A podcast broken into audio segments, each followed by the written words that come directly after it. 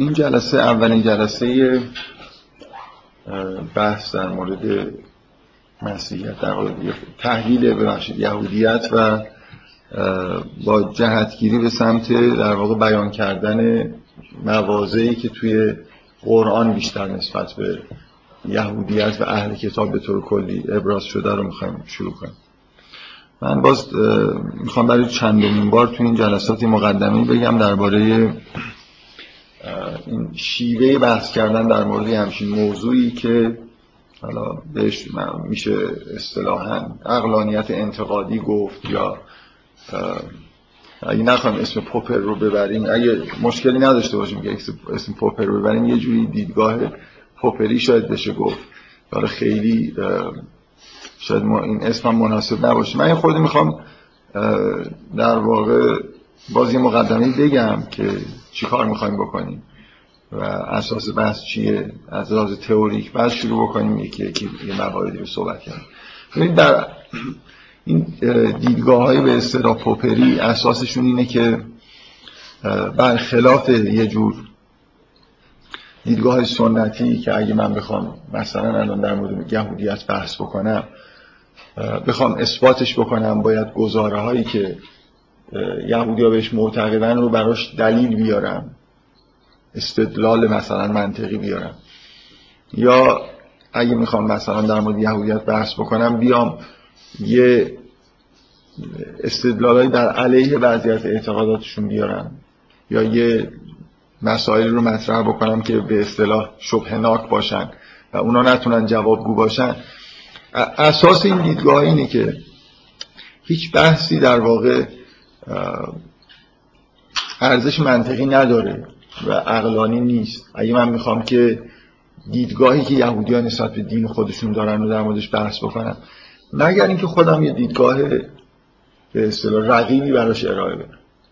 یعنی اساس بحث اینه که ما بین دیدگاه های مختلف انتخاب می‌کنیم. یعنی فرض کنید اگه من الان یه ایرادای خیلی جدی در دیدگاه یهودیت نسبت به خودش بیان بکنم که نتونن جواب بدن هم وقتی که خودم نکته مثبتی رو نگفتم که یهودیت چیه؟ چجوری به وجود اومده؟ و توجیهی در مورد حوادثی که اونا مدل خودشون رو در واقع بر اساسش تبیین می‌کنن ارائه ندن بحث من چندان بحث مستدلی حساب نمیشه. یعنی همیشه توی انتقاد کردن از یه مدل شما باید سعی کنید که یه مدل رقیب بسازید. بعد حالا انتقاد کردن اساسش این میشه که من نشون بدم که مدل من سازگارتره. چه به صورت سازگاری درونی یعنی یه مدل منسجمیه که همه چیز رو در واقع گزاره هایی که توش هست با هم دیگه سازگاری درونی دارن و سازگارتر از مدلیه که می‌خوام ازش انتقاد بکنن. و ثانی هم سازگارتر با فکت های موجوده که ما بهش اعتقاد داریم مثلا مسائل تاریخی یا فکت هایی که به هر حال روشن و مورد توافق هستن. این اساس بحث. بنابراین کاری که ما باید در مورد یهودیت بکنیم همونجوری که من فکر می‌کنم تا حدودی در مورد مسئولیت مسئولیت انجام دادیم اینه که یه مدل رقیب در مورد این که اصلا یهودیت چی بوده چه اهدافی داشته ارائه بدیم. خب طبعا من اینجا قصدم اینه که اینو بر اساس چیزی که توی قرآن در واقع بیان شده یه همچین مدلی رو بیان بکنم. و نشون بدم که از هر نظر سازگارتره. در حین این بحثی که دارم می‌کنم به طور طبیعی میرم سراغ این که عدم سازگاری های درونی دیدگاه های یهودی رو نشون بدم بهتون. و نشون بدم که حرفایی که یهودیت در واقع دیدگاهی که یهودیت نسبت به خودش داره با بعضی از فکت های تاریخی و چیزهایی که توی های خودشون حتی هست سازگار نیست.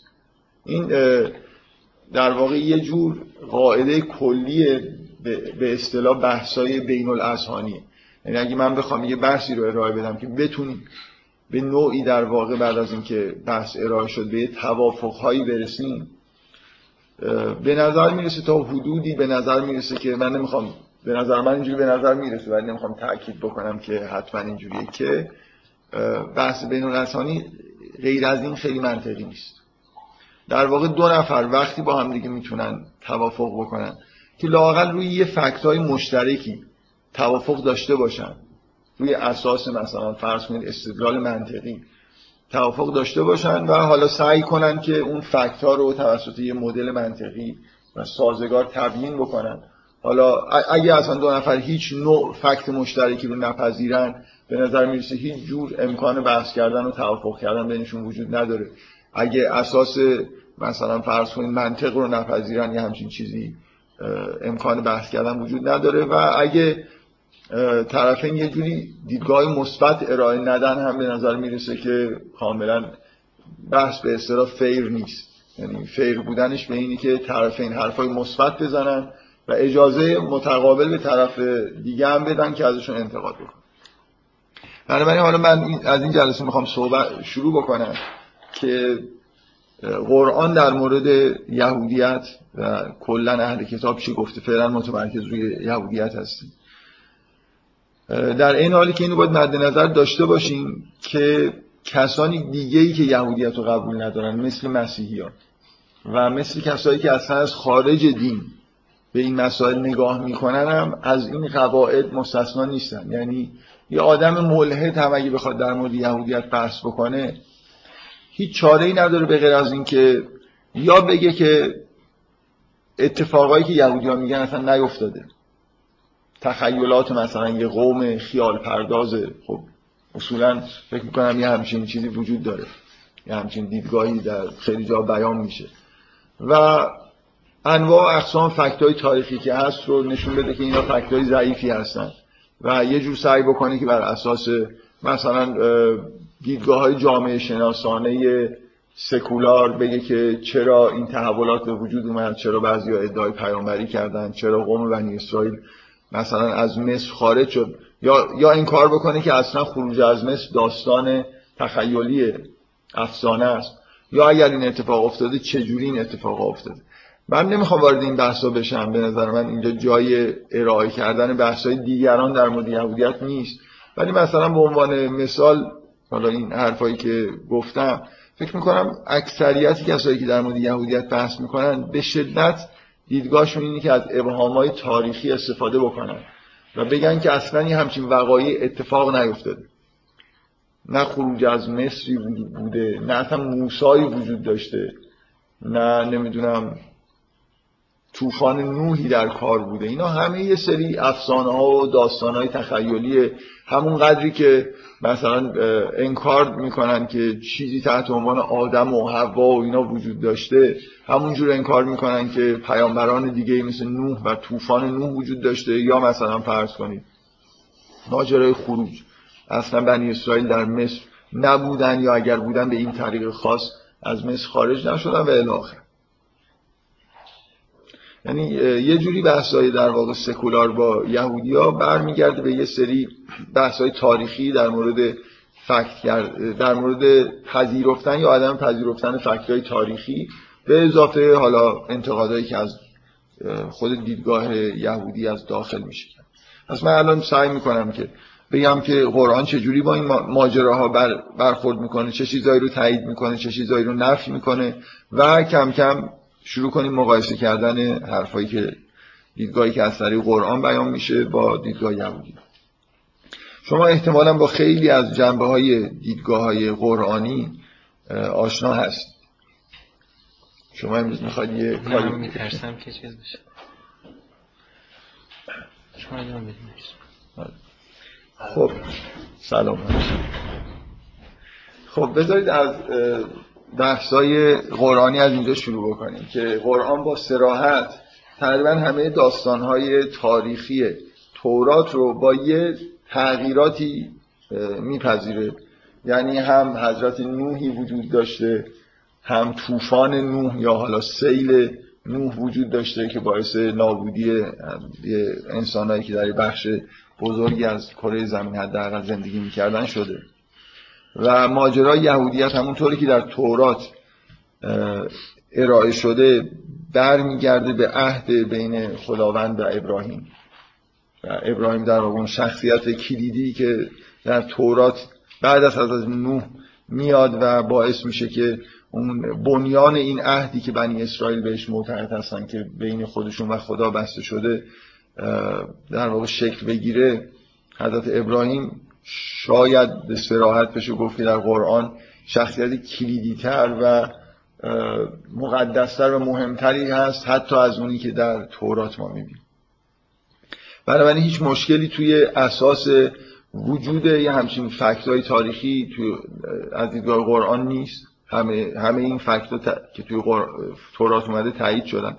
اختلافات توی اون برخوردیه که قرآن از دیدگاه به اصطلاح تقدسی که برای پیامبران قائله و یه جور حالت معصومیت و چجوری بگم سطح بالا بودن مثلا شناختی پیامبران و عمل کردشون اینا قائله که توی تورات شاید به این شکل نباشه اختلاف ها بیشتر توی این جهت. مثلا در مورد حضرت ابراهیم اگه تورات مطالعه کرده باشی خب یه چیزهایی توی تورات نقل میشه. یا در مورد حضرت یعقوب که من بهشون اشاره کردم حضرت یعقوبش اشاره کردم حضرت ابراهیم رو یه خورده عبا دارم که بگم که تو تورات چه چیزی در مورد حضرت ابراهیم هست.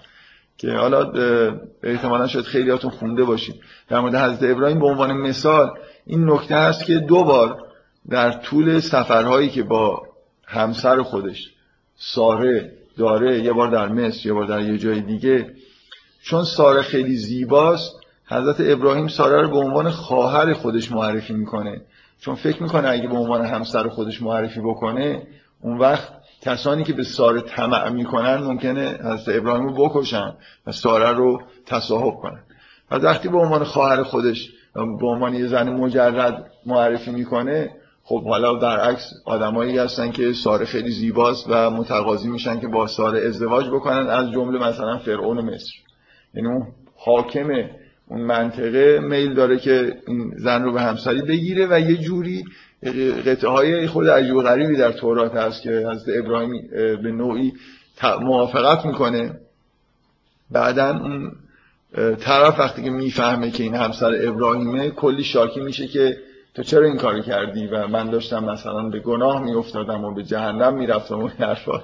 ماجرای جورایی برعکس میشه. یعنی اون مثلا آدمی که نباید خیلی آدم مقیدی به این چیزا باشه و حضرت ابراهیم باید مقید باشه اون معترضه که تو چرا یه کاری کردی که من به گناه بیفتم.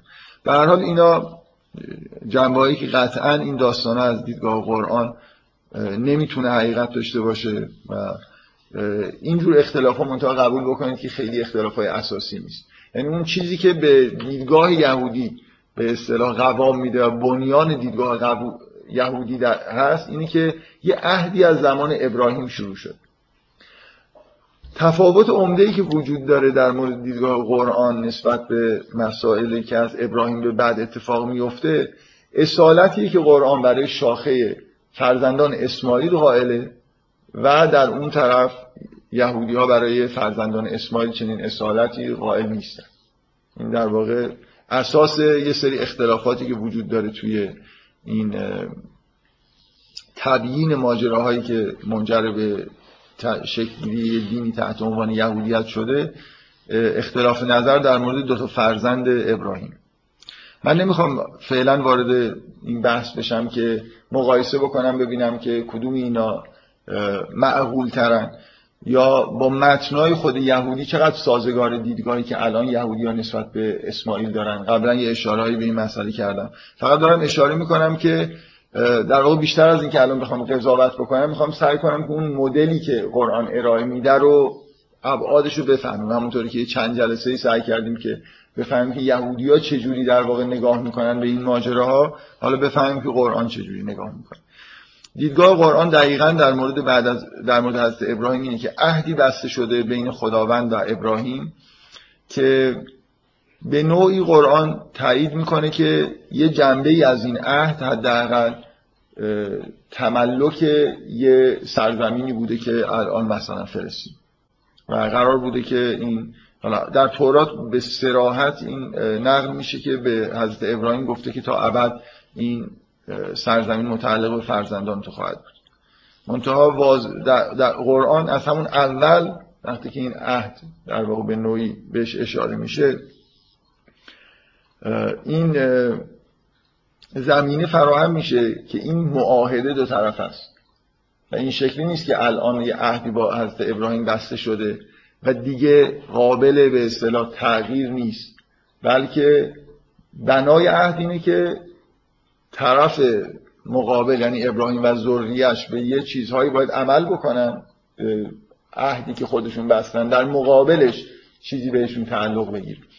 این آیه معروفی که تو سوره بقره هست در واقع از به شدت از همون لحظه اول انگار جایی که به عهد اشاره می‌کنه روی این داره تاکید می‌کنه که حضرت ابراهیم بعد از اینکه خداوندش میگه که من تو رو برگزیدم و الگو قرار میدم تو رو میگه که من آیا و من ذریتی از فرزندان من چی؟ این جواب میاد که لا ینال و عهد ظالم. عهد خداوند به آدمای گناهکار نمی‌رسه. بنابراین به هیچ وجه مسئله این نیست که یه ارسیه فامیلی اینجا وجود داره. که دیگه دادن مثلا به حضرت ابراهیم و فرزندانش حالا چه دو تا شاخه اسحاق و اسماعیل یا یه دونه شاخه و دیگه تموم شده. یعنی همینجوری مثل یه هدیه‌ای بوده که خداوند به ابراهیم و فرزندانش داده اصلا این شکلی نیست. نکته در واقع اینه که شما از اولش در واقع تو قرآن اینجوری می‌بینید که عهدی بسته شده حرفی در واقع به ابراهیم زده میشه و ملاک اینه که اگر ظالم باشن کسایی که بعد از حضرت ابراهیم میان این عهد خود به خود انگار ملغا شده است. بنابراین اساس گناه نکردن اساس در واقع نگه داشتن مثلا حرمت شریعت خداست و الاخر و با از این به بعد از همین مقدمه که در واقع سوره بقره اوایل سوره بقره به نوعی وقتی که داستان ابراهیم شروع میشه شما می‌بینید دیدگاه قرآن نسبت به بنی اسرائیل اینه که اینا عهد شکن هست بنابراین اون دیدگاه یهودی که به نوعی تاکیدش روی اینه که یه معاهده ای بسته شده و حالا در مقابلش یه مایملکی باید در اختیار یهودیا باشه این از اساس زیر سواله به دلیل اینکه این عهد مفادی داره که باید رعایت بشه تا خداوند هم به عهد خودش. اوایل سوره بقره شما این رو می‌بینید که قرآن اینجوری برخورد می‌کنه که مثلا اوفو به عهدی اوفو به عهد کن معاهده است دیگه. هیچ چیزی هدیه ای نیست. عهدی بسته شده که باید بهش در واقع عمل بکنه. این تأکید قرآن که نمی‌دونم واقعا فکر می‌کنم خیلی واضحه که معقوله که چیزی رو خداوند همینجوری بدون به اصطلاح بها و بدون اینکه هیچ صلاحیتی طرف مقابل داشته باشه اعطا نمی‌کنه. یعنی خود مثلا دید از دیدگاه یهودیان باید این معقول به نظر برسه این در این حالی که یهودی شاید منکر این نباشن به نوعی تاکیدش توی قرآن اساس یکی از مهمترین پایه های دیدگاه قرآن نسبت به یهودی است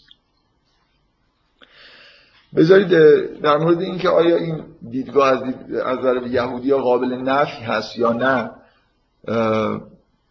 یه بحثی بکنیم. من می‌خوام بگم که یهودی ها نمی‌تونن اینو نفی بکنن که عهدی که در واقع خداوند با ابراهیم و بعدا با بنی اسرائیل بسته. اگه فرض کنیم که اصلا فرزندان اسماعیل مشمول این عهد نمیشن حتی اگه این فرضو بکنیم یهودیان نمی‌تونن انکار بکنن که اینجا بحث از این معاهده است و در صورتی که یه رفتارهایی نشون بدن و یه کارهایی بکنن قراره که یه چیزی بهشون داده بشه. از جمله مثلا اون سرزمین. برای خاطر اینکه در متن تورات شما به سراحت اینو می‌بینید که مثلا وقتی که اینا قبول نمی‌کنن که وارد سرزمین مقدس بشن و بجنگن چهل سال مجازات میشن و انگار این عهد به حالت تعلیق در میاد. و بعدا وقتی که میرن اونجا مستقر میشن و بعد از این مدتی توحید رو کنار می‌ذارن و بت پرست میشن کلا عهد انگار به طور موقت باز ملغا میشه و اینا به اسارت برده میشن و بعد از این مدتی وقتی که خودشون در واقع میگن وقتی که دیگه به معنای قرآنی ظالم نیستن توبه می‌کنن. خداوند دوباره اینا رو برمیگرده برمیگردن به اون سرزمین. بنابراین اساس اینکه اینجا یه معاهده است و باید بنی اسرائیل شرایطی رو به وجود بیارن که این عهد اجرا بشه از دیدگاه یهودی ها نمی‌تونه مورد انکار قرار بگیره. ملک به اصطلاح تلق یهودی ها نیست. بنا به متن خود تورات و وقایع تاریخی که یهودی خودشون روایت می‌کنن که حداقل یه بار از اونجا دوچار به اصطلاح برگشتن از دم دروازه به دلیل تخلفی کردن و یه بار به مدت سالهای طولانی از اونجا تبعید شدن. یعنی ازشون این هدیه حالا اگه اسمش هدیه بتونیم بذاریم این هدیه‌ای که بهشون داده شده ازشون پس گرفته شده. بنابراین هدیه نیستی که خدا من خداوند اگه کسی یه هدیه‌ای بنا به فضل خودش بده بعضی از هدایا خداوند هدیه هم میده. بعضی از هدایا ما به ازایی نه یعنی قرار شما یه کاری بکنید. یه چیزی خداوند شما میده و میگه که اگر شکر بکنید این رو مثلا زیادش می‌کنم. حالا این این از نوع هدیه نیست بنابراین. یهودیان نمی‌تونن ادعا بکنن که این یه هدیه بوده که خداوند مثلا چون از ابراهیم خوشش اومده به ابراهیم و فرزندانش داده. و اینکه از نظر دیدگاه دینی اصولا اینکه یه نفری آدم خوبی باشه و فرزندانش مثلا همینطور نسل در نسل یه چیز خیلی بزرگی بهشون برسه این خیلی قابل توجیه نیست دیگه. اینجا دیدگاه قرآن کاملا به نظر معقول می‌رسه. خب و اینجا یه بحث مون که حالا من خیلی نمی‌خوام فعلا واردش بشم که آیا این چیزی که از به اصطلاح عهد عهدی که بین حضرت ابراهیم و خداوند بسته شده این معاهده به فرزندان اسماعیل هم تعلق می‌گیره یا نه. یه بحثی که بذارید حالا فعلا. مثلا احتمالا جلسه آینده یه جلسه بعدتر. جلسه آینده فکر می‌کنم که قرار شد که هم بحث سوره اسرا رو انجام بدیم. بعدا دوباره برگردیم به این بحث. یه نکته دیگه که در قرآن روش تاکید میشه که فکر می‌کنم اینجا خیلی مهمه که مفاد این عهد رو یه معاهده وجود داره. حالا در مورد این و یهودیان به نوعی قبول دارن که یه معاهده وجود داره اینجا. و این کار مفاد این معاهده اون چیزی که به عهده یهودی چیه؟ به نظر می‌رسه یه خورده روی اینکه روی چه چیزایی تاکید بشه و روی چه چیزایی تاکید نشه اختلاف نظر وجود داره. دیدگاه قرآن به شدت تاکید روی اینه که یکی از مهمترین مفاد این معاهده از اولش تبعیت از پیامبرانی بوده که بعد از موسی هم حتی قرار بیان. یعنی در قرآن کاملا اون چیزایی که در مورد کیفیت عهد بستن با یهودیا در پای کوه تور و این حرفا یهودیا نقل می‌کنن تایید میشه. باز با اختلاف های جزئی در توصیفات. ولی تاکید فوق العاده زیادی توی قرآن روی این هست که یه بخش عمده این معاهده اینه که از رسولانی که فرستاده میشه تبعیت بکنن. در حالی که یهودی ها همه تاکیدشون اینه که فقط و فقط این عهد شامل اینه که یه شریعتی همونجا مثلا یه ده فرمان رو بعد یه شریعتی توسط حضرت موسی به یهودیا داده شده و اساس عهد پیروی کردن از این شریعت. خب. خب اینجا خیلی این نکته فکر می‌کنم که مسئله به اصطلاح حساس و خیلی کریتیکال دیگه که آیا واقعا صرفا تا پرستی و رعایت ده فرمان اخلاقی و شرعی و به اصطلاح انجام دادن آینهای شریعت که ملاک و محتوای این عهده یا یه بخش عمده ای پیروی کردن از پیامبران هم هست. اگه قبول بکنید که پیروی کردن از پیامبران جزء عهده اون وقت خب خیلی واضحه که در واقع دیدگاه قرآن اینه که پیامبرانی اومدن یهودی ها ازشون تبعیت نکردن بنابراین عهد رو شکستن. هر چقدر یهودی ها بگن الان همه یهودی های دنیا مو به مو شریعتی رو که بهشون داده شده دارن رعایت می‌کنن باز از دیدگاه قرآن می‌تونه اگه محتوای عهد پیروی از پیامبران باشه یعنی یه چیز فریز شده ای تحت عنوان شریعت نیست. قرآن در واقع تفاوتی که قرآن داره با دیدگاه یهودی اینه که دینی که حضرت موسی آورد شریعتی که به بنی اسرائیل داده شد شریعت متکاملی بوده. اینجوری نبوده که در یه لحظه زمان یه چیزهایی ازشون خواسته بشه بلکه در طول تاریخ توسط اومدن پیامبران پشت سر هم داشته تکمیل می شده و بنی اسرائیل در واقع اون وظیفه سختشون این بوده که پیامبران واقعی رو از پیامبران غیر واقعی تشخیص بدن. اون تحولاتی که توی دین داره اتفاق میفته رو به نوعی درک بکنن و ازش تبعیت بکنن. و تمام ماجرا در واقع برمیگرده به همین که عهد شکسته شده به دلیل اینکه این شرط رعایت نشده. شما تو سوره بقره همین در ابتدای اولین جمله‌ای که خطاب به بنی اسرائیل هست که اوفو به عهدی اوفو به عهدکم اینو می‌بینید که حرف از اینه که تبعیت بکنید از پیامبری که برای شما فرستاد این در واقع این اشاره به اینی که اصلا این جزء محتوای این عهد بود خب. بفرمایید.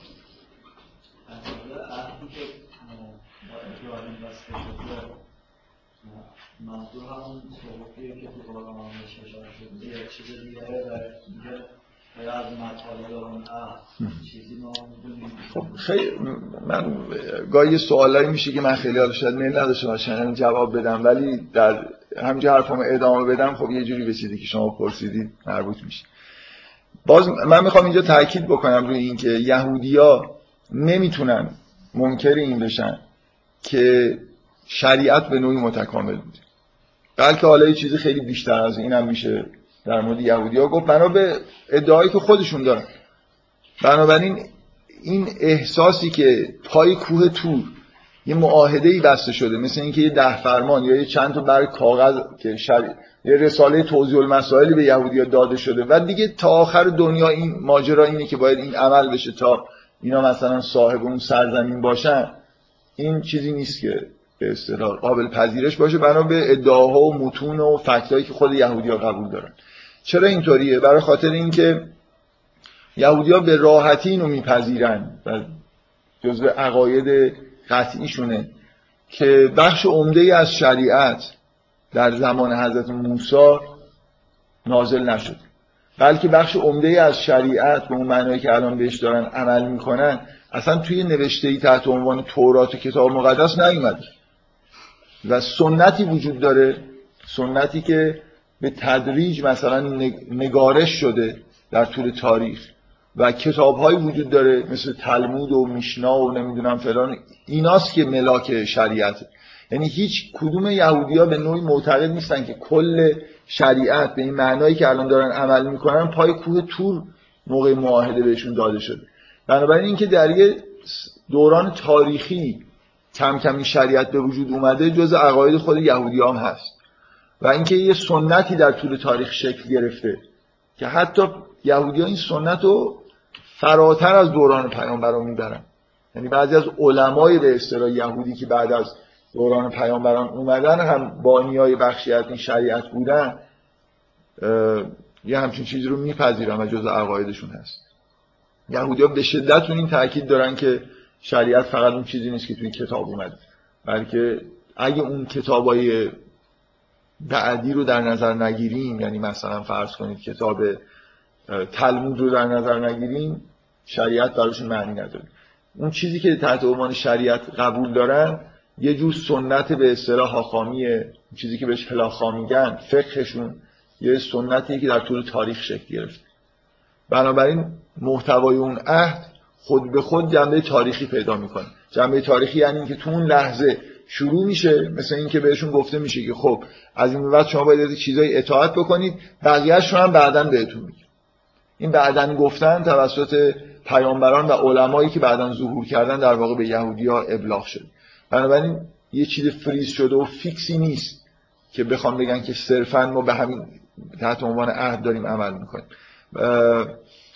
پس اون چیزی که می‌خواستم روش تاکید بکنم فعلا حداقل اینه که یهودیان نمی‌تونن این مسئله تبعیت کردن از پیامبران بعد از حضرت موسی رو انکار بکنن که انگار یه جوری جزء خود اون عهد. حتی اگر فرض بکنیم که عهد فقط پیروی از شریعت باشه چون این شریعت در طول تاریخ داره تکامل پیدا می‌کنه.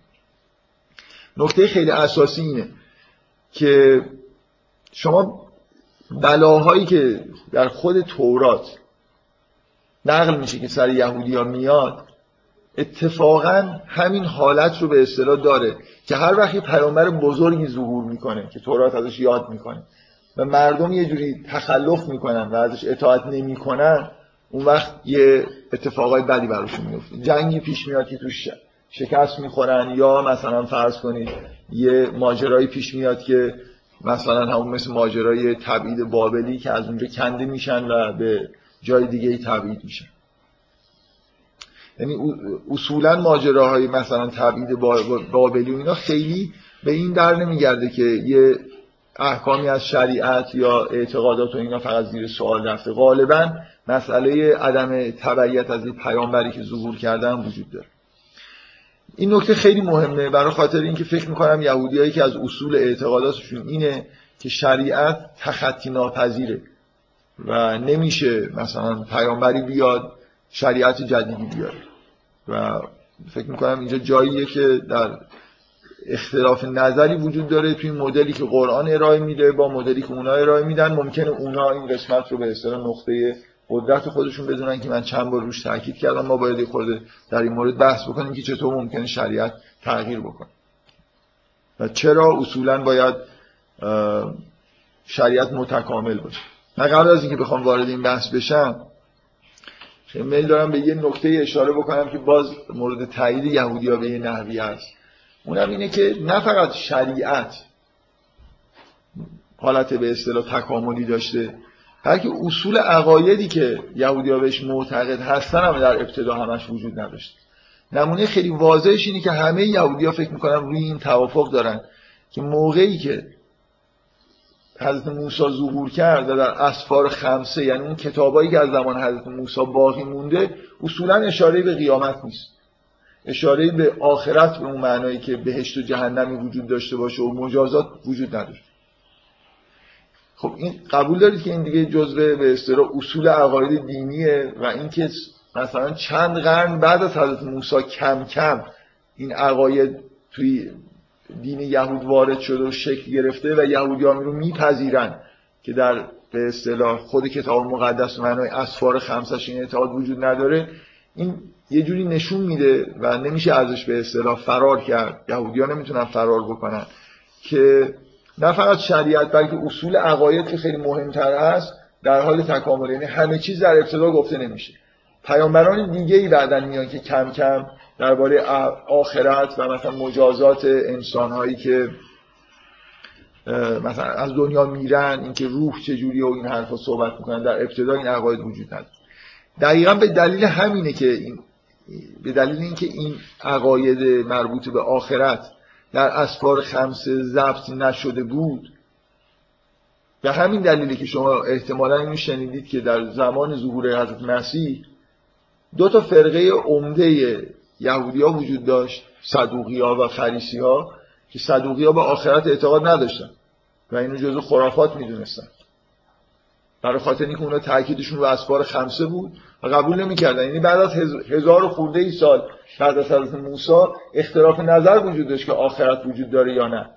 دقیقا برای اگه فریز بکنید عهد رو در همون لحظه مثلا پای کوه تور و زمان حیات موسی خب صدوقی ها راست می‌گفتن. در حالی که فریسی ها برنده تاریخ یهود هستن. یعنی همه یهودیایی که الان تقریبا در دنیا وجود دارن به نوعی فریسی هستن حداقل از نظر اعتقاد به آخرت.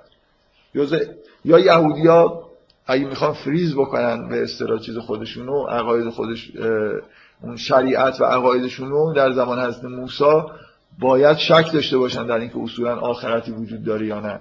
و اگر نه باید قبول بکنن که بعد از حضرت موسی حتی بعضی از اصول عقاید بیان شد.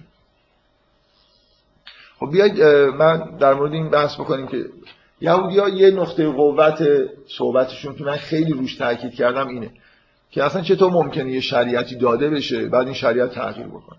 چطور ممکنه خداوندی کتابی رو نازل بکنه بعد کتابای دیگه ای نازل بکنه که شاید اختلافایی مثلا با این کتاب داشته باشن. حداقل از نظر بیان احکام. اگه امکان داره کلام خدا تغییر پذیر باشه خداوندی موجود ثابت غیر قابل تغییره که در طول تاریخ اصلا زمانی براش نمیگذره. بنابراین اگه سخنی بگه یا عقایدی رو بخواد به بشر القا بکنه تفاوت داشتن و تاریخی بودن شکلگیری عقاید و اینا یه خورده مشکوکه. ببینید اگه به این شکلگیری تاریخی عقاید شما نگاه بکنید سکولارا اینجا خیلی موفقن. هیچ مشکلی ندارن بلکه اصولا از مدل سکولار شما باید این پیشگویی رو حتی می‌تونید بکنید که ادیان اینجوری هم. یعنی از یه جایی شروع میشن بعدا آدمای دیگه میان یه عقاید دیگه رو میگن. افت و خیزایی توی بیان مثلا احکام و عقاید و اینا وجود داره. نه تنها سازگار با اعتقاد سکولار اینکه این ادیان یه پدیدهای بشری هستن که در جامعه بشری به دلایلی به حال پیش اومدن. بلکه کاملا طبیعیه و قابل پیشگوییه که اینجوری باشه. انتظار نمیره که مثلا از ابتدا شریعت و احکام و نمی‌دونم عقاید فیکس و مشخصی در واقع بیان شده باشه. و از شما اگه بخواید به اصطلاح این تکامل نپذیرید نکته اینجاست. فکتای تجربی نشون میده این تکامل اتفاق افتاده. و این یه جوری با اعتقاد به اینکه اینا کلام و عهدیه که از خداوند ثابت خارج از زمان به اصطلاح صادر شده خیلی سازگار نیست. شما اگه تکامل رو بپذیرید مقابل این مشکل عدم سازگاری درونی مدلتون قرار می‌گیرید که چطور ممکنه خداوند چند تا شریعت به بشر داده باشه. که یهودی ها به نظرشون میگید معقول نیست. اگه بخواید بگید مثل یهودی ها که نه این احکام و شریعت و اینا خیلی همون در ابتدا گفته شده و تا ابد هم همینه. اون وقت به نظر می‌رسه که با فکت های تاریخی مشکل پیدا می‌کنه. من اولین جوابی که در واقع دارم میدم به اون نقطه قوت یهودیا که فکر می‌کنم یهودیا در مقابل مثلا مسیحی ها و مسلمونا حرفی که دارن و به نظر می‌رسه حرف قوی یکی از حرفهای قوی که دارن اینه که ما یه جوری به ثبات کلام خداوند و شریعت خداوند قائلیم. در حالی که مثلا این مسیحی ها که اصولا معتقدن که خداوند یه شریعتی رو در یه زمانی نازل کرده بعدم گفته که نمی‌خواد دیگه. مثلا یه زمانی به بعد ملغاش کرده. مسلمان ها اعتقادی به ملغا شدن ندارن ولی اعتقاد به تغییر دارن. به نظر می‌رسه از اصول اعتقادات دینی اگه فلسفیش بکنی خب یهودیان موضع برتری دارن. از اون من می‌خوام بگم که یهودی ها مشکلشون اینه که فکتای تاریخی تکامل رو نشون میده. تکامل رو نشون میده اگه مسیحیت و اسلام بذارید کنار. یعنی خود یهودی ها نمی‌تونن منکر این باشن که حتی عقایدشون به نظر می‌رسه که در طول تاریخ تغییراتی کرد. خب بنابراین خیلی مهمه که ما یه جوری این تکامل تدریجی شریعت و تغییرات شریعت و احکام و اعتقادات رو بپذیریم که با فکتا سازگار باشه. از اون ور سعی کنیم که توجیه بکنیم که چجوری هم چیزی ممکن. خب بفهم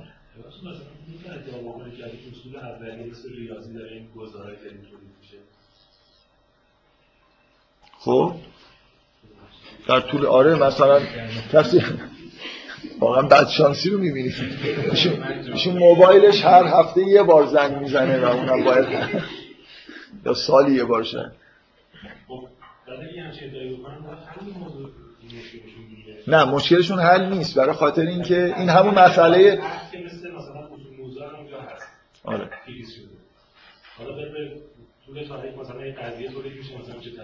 خب این قضیه ها رو کی داره تو کیا بیان می‌کنن؟ پیامبرانی که بعدا دارن میاد خب همین حرف همینه. آیا عهد یه چیز فریز شده است؟ محتواش. این یهودی ها احساسشون یه شریعتی بهشون داده شده باید به همین عمل بکنن. یا نه این در طول تاریخ هزار سال طول کشیده تا این عهد به اصطلاح قوام پیدا بکنه. اگه هزار سال طول کشیده بنابراین ادعای قرآن درسته دیگه. قراره که توی عهد پیروی از پیامبرانی که بعدا میان هم هست. حرف اینه دیگه. اون قضیه‌ای که بعدا ثابت میشن هم وجود داره و اون قضیه ها توسط حالا ریاضی‌های بزرگ نه توسط پیامبران بزرگ استنتاج میشه به نوعی. آره حرفی نیست که عهد از اونجا شروع میشه. ولی عهد در زمان حضرت موسی نه, نه پای تو نه حتی در زمان حضرت موسی مفاد عهد به نوعی فریز نمیشه. بلکه همچنان در حال گسترشه. اینکه این گسترش منطقیه مثل اثبات قضیه است یا اصلا از قبلش نتیجه نمیشه. مثل بعضی از احکام و شرایط این خیلی مهم نیست. مهم اینه که شما بپذیرید که جزء این عهد اینه که پیامبرانی بعدا میان که این عهد رو تکمیل می‌کنن. حرفای اونا هم باید گوش بدید آره همین. بفهم بله؟ آره. خب شما میگید که شما از دیدگاه شما همون حرفی رو دارید می‌زنید. پس یهودی ها می‌تونن اینو بگن که آره ما قبول داریم قبول داریم که این عهد فریز نشده بود بلکه در قرار بود در طول زمان مثلا در ظرف هزار سال این باز بشه حتی بلکه بعد از دوران پیامبران علمایی بیان تلمودی به وجود بیاد باز بشه ولی سازگار باشه با اون محتوایی که عهد اولیه داشته. آره خب. موضوع اینه که شما در واقع به عنوان یه یهودی الان شما دارید میپذیرید که در طول تاریخ مسئله تبعیت از پیامبران جزء عهد هست ولی منکر این هستید که این عهد بتونه تغییر بکنه محتوای شما تجربه این از که این تبعیت از تغییر پیامبران جزء جزء احکام تجربه مثلا از حضرت عیسی و حضرت محمد هم با تبعیت آره. میترسی؟ این نتیجه- این نتیجه رو آره.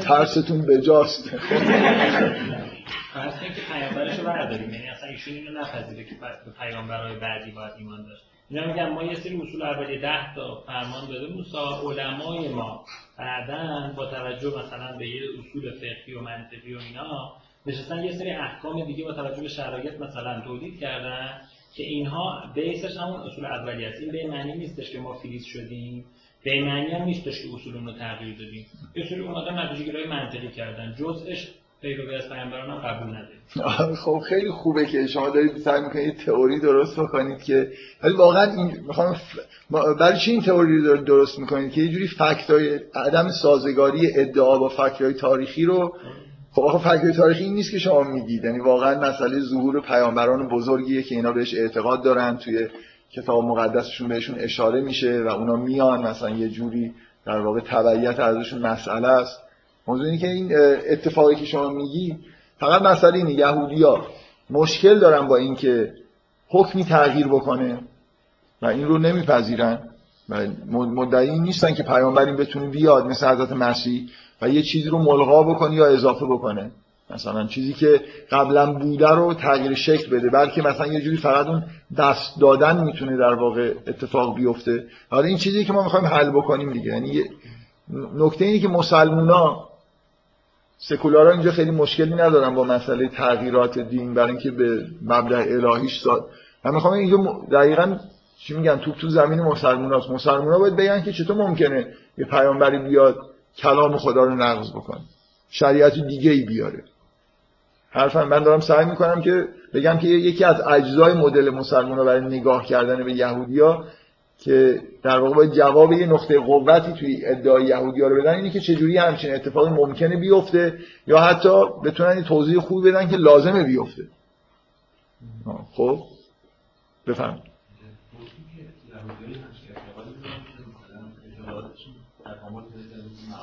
آره.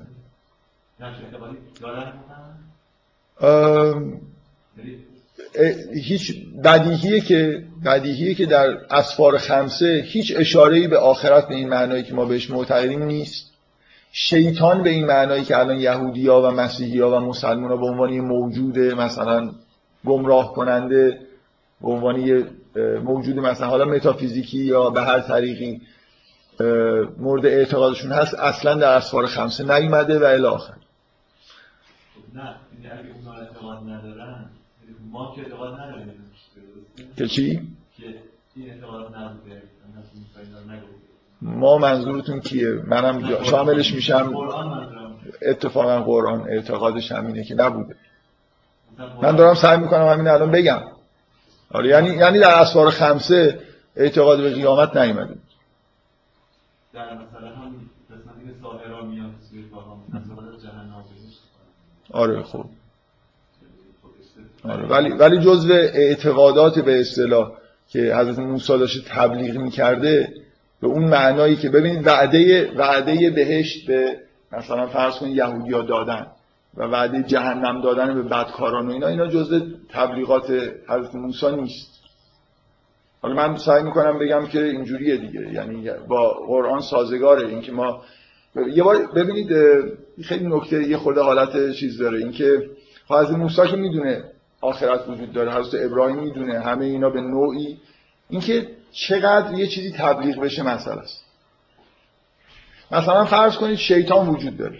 آیا لازمه که حضرت موسی به مردم آموزش داده باشه که شیطان وجود داره؟ یا نه؟ ممکنه. بحث از یه جایی که خودم میل دارم به اصطلاح جواب شما رو میدم دیگه.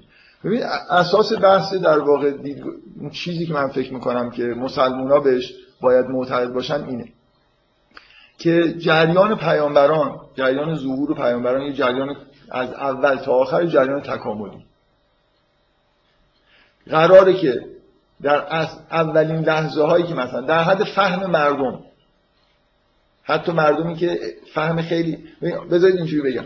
اساس بحث اینه جوابی که من فکر می‌کنم باید به این پرسش بدیم که نه تنها یه جور به اصطلاح توجیه و جوابه بلکه می‌خوام بگم که ضروریه که یه تحولاتی در شریعت اتفاق افتاده باشه. اینه که واقعا بشر به معنای واقعی کلمه از دیدگاه حداقل فرهنگی یه دوران تکاملی رو طی کرده. یعنی از یه دوران کودکی شروع کرده کم کم مثل یه موجود زنده که داره رشد می‌کنه کل بشریت. از دوران کودکی به دوران مثلا نوجوانی و جوانی و به حالت پختگی رسیده. و نکته اینه که خداوند از همون دوران کودکی در حد مثل اینکه چیزی به که کودک بفهمه. آموزشهایی رو شروع کرده. از دور مثلا فرض کنید در دوران کودکی چیزایی گفته شده در دوران نوجوانی و در یه لحظه ای همه چیز گفته شده شریعت به طور کامل بیان شده. بنابراین بخشی از به اصطلاح رسالت پیامبران یه جور ترینینگ فرهنگ و خود بشره برای رسیدن به اون نقطه پایانی شما براتون طبیعی نیست که اگر یه آدمی بخواد کودکی رو مثلا تربیت بکنه. شما انتظارتون اینه که خب بگیم که اینکه بچه اصلا هنوز خیلی چیزا رو نمی‌فهمه. قوه تجرید و انتظارش هنوز به اندازه کافی رشد نکرده. الی آخر هنوز خوب نمی‌تونه حرف بزنه. نوشتن و خوندن بلد نیست. همینطور صبر کنیم مثلا طرف چهل سالش بشه یه دفعه بگیم آقا بیا این کارو بکن. مثلا هدایتش بکنیم یا نه. شما به نظرتون طبیعی نیست که اگه قبول بکنید. اگه اینو واقعا بهش اعتقاد داشته باشید که من عمیقا اعتقاد دارم فکر می‌کنم همه فکتای تاریخی اینو نشون میده که بشر چه از نظر سخت افزار یعنی نظر زیست شناختی چه از نظر نرم افزار از دوران اولیه پیدایشش شروع به تکامل کرده. زبان کاملی نداشته فرهنگ اصلا قابل بیان نبوده براش. ذهنیتش یعنی مثلا ذهنیت انتظایی در یه جاهایی از تاریخ بشر تازه جوانه هاشو شما می‌بینید که ظهور می‌کنه. اگه اعتقاد به تکامل خود بشر داشته باشید اون وقت نه تنها این توجیه پذیره بلکه طبیعیه که بگید که خداوند از یه جا از هر جایی که می‌تونسته دخالت بکنه و یه آموزشایی بده از یه آموزشای ساده شروع کرده. بعضی از اعتقادات که پیچیده بودن به تأخیر انداخته. اعتقادات ساده رو اول بیان کرده و همینجور پ... سلسله پیامبران رو فرستاده تا به یه جایی برسه که حالا فریز بشه. و اون فریز شدن قطعا پای کوه تور اتفاق نیفتاده. برای اینکه ما می‌دونیم که پیامبران همینجور ادامه پیدا کرد درسته؟ یعنی اگه قبول بکنید که موضوع در حال تغییره یعنی انسان در حال تکامله طبیعیه که اعتقاد داشته باشید که اولا صلاح نیست که شما وایسید این تکامل به یه معنایی به آخرین نقطه خودش برسه. که خیلی همچون آخرین نقطه همچون معنیدار نباشه و بعد خداوند بیاد دخالت بکنه. بلکه خداوند با دخالت خودش تمام روایت های تورات قرآن همه با این سازگاری که خداوند اصلا با دخالت خودش این مسیر تکامل داره هدایت می‌کنه. اقوامی که خیلی منحرف میشن و پاکسازی می‌کنه مثل با مثلا با طوفان نوح این پاکسازی سخت افزاریه. یعنی بعضی از آدما اصلا انگار به یه راههایی کشیده شدن که همونطوری که از در قرآن میگه من دارم مدل قرآن رو بیان می‌کنم و می‌خوام بگم سازگاری درونی داره با فکتا سازگار سازگارتر. همونجوری که قرآن از قول حضرت نوح بیان می‌کنه قوم نوح به جایی رسیدن که لا یلدو الا فاجرن و کفارا. دیگه اینا از اینا یه جوری انگار اصلا خراب شد دیگه. این سخت افزارشون اصلا انگار مشکل پیدا کرده. دیگه یه جوری نیست که از اینا موجودی به وجود بیاد. حالا به دلایل می‌خواد بگید ژنتیک. من اصلا میل ندارم فعلا وارد بحثا بشم که اینا از نظر علمی چقدر پایه داره. از نظر علمی قطعا همه میپذیرن که بشر یه تاریخ تکاملی فرهنگی داره و همه دانشمندان لاقل توافق دارن که ما یه جور تکامل سخت افزاری هم داریم. بذارید یه نکته من بگم یه خورده علمیه اگه اشکال نداره. ببینید اصلا مسئله اعتقاد به تکامل داروینی نیست. بدیهیه که مغز لاقل بسته به نرم افزاری که روش اینستال میشه سخت افزارش تغییر می‌کنه. اصلا مغز یه مغز چیه؟ درسته یه سخت افزاری که یه سری مثلا شبکه عصبی نورونا به هم دیگه وصلن. ولی واقعیت اینه که کاری که این سخت افزار انجام میده بستگی به ترینینگی داره که اونجا انجام شده. بنابراین شما اصلا مغز رو اگه به عنوان سخت افزار در نظر بگیری همین الان یه آدمی که آموزش می‌بینه یه ارتباطایی بین نوروناش به معنای سخت افزاری داره برقرار میشه که بستگی داره به اون آموزشایی که داره می‌بینه. بنابراین اینو دیگه اگه شما اصلا تکامل داروینی رو کلا تو ذهنتون بذارید کنار خیلی بدیهیه که آدما بر اساس فرهنگ مغزشون یعنی بخش سخت افزاریشون تغییر می‌کنه. ارتباطای یه آدم که فرهنگ داره ذهنش به اصطلاح یه جوری پیشرفته تر آموزش بیشتری دیده ارتباطای بین این نورونای مغزش تکامل یافته تره پیشرفته تره بعضی از این تکاملایی که توی ارتباط های نورونی اتفاق میفته در اثر آموزش اصلا از یه سنی به بعد دیگه نمی‌تونه اتفاق بیفته. یعنی اینا چیزای فکتای تثبیت شده علمیه.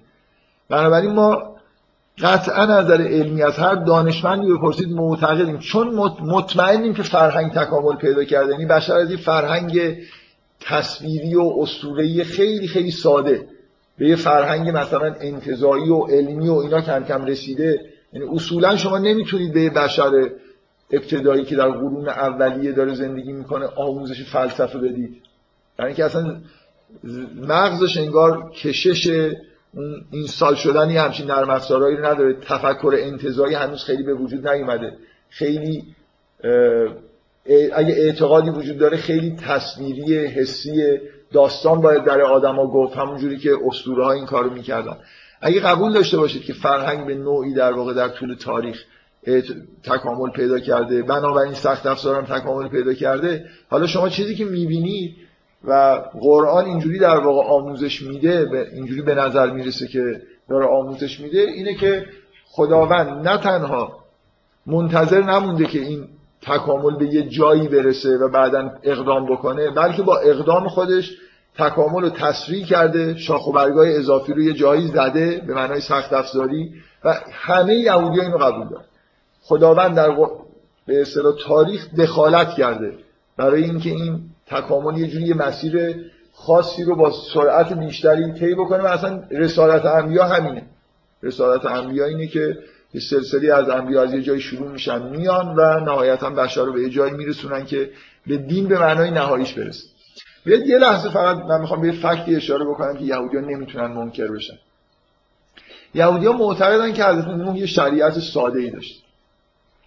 چطور همچین چیزی رو بهش اعتقاد داره اگه احکام ساده ای رو قبول دارن که شریعت نوح بوده که بعدا در زمان ابراهیم تغییر کرده تا به پای کوه تور برسه همینو که اعتقاد داشته باشید خب من سوالم می‌تونم از یهودی ها این باشم چجوری ممکنه خداوند یه بار به نوح یه شریعت ساده ای داد یادتون هست من در مورد شریعت نوح یه اشاره کردم.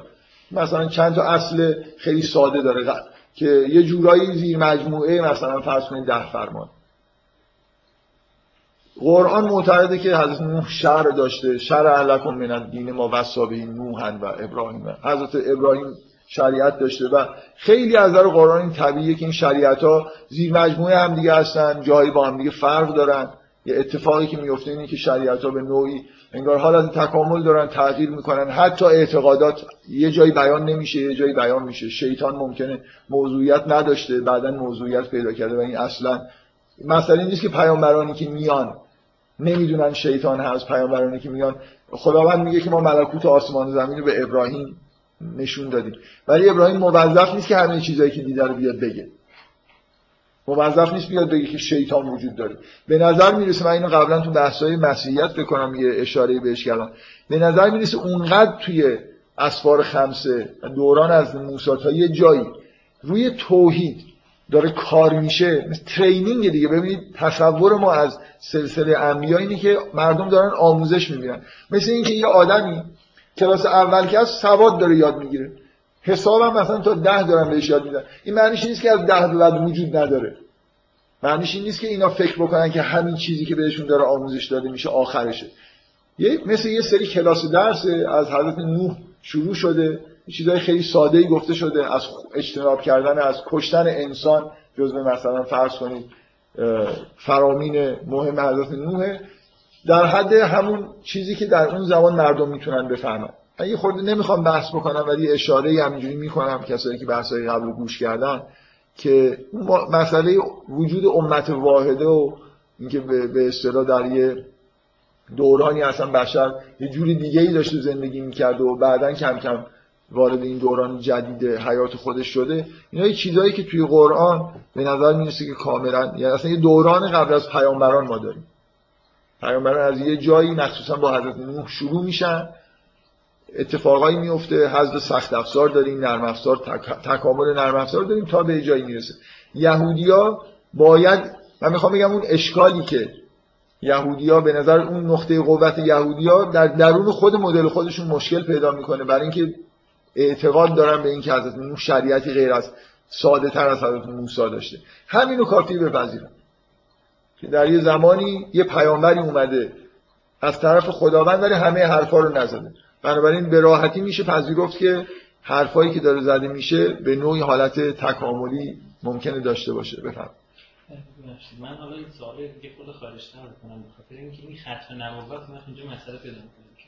چرا؟ اگه بگید که همینجوری تکامل وجود داره خب. می‌تونید بگید خب تا ابد ممکنه تکامل وجود داشته باشه بنابراین شما که معتقدید یه پیامبری اومد تموم کرد خب وقت ایده خودتون بشه مشکل میشه چرا برای من مثلا فرض کن میگم میگم که یه آدم انسان مثلا فرض کن تفکر انتزاعی نداره فلان کار رو نمی‌تونه بکنه زبانش هنوز به اندازه کافی به کمال نرسیده. اون وقت اجازه بدید. اون, اون وقت من, من مثلا یه کودکی رو دارم تربیت می‌کنم. خلاصه تو 18 سالگی همه چیزو بهش میگم. به یه جایی می‌رسه همه چیزو بهش میگم. دیگه حالا هر کاری می‌خواد بکنه. یا چهل سالگی همه چیزو بهش میگم.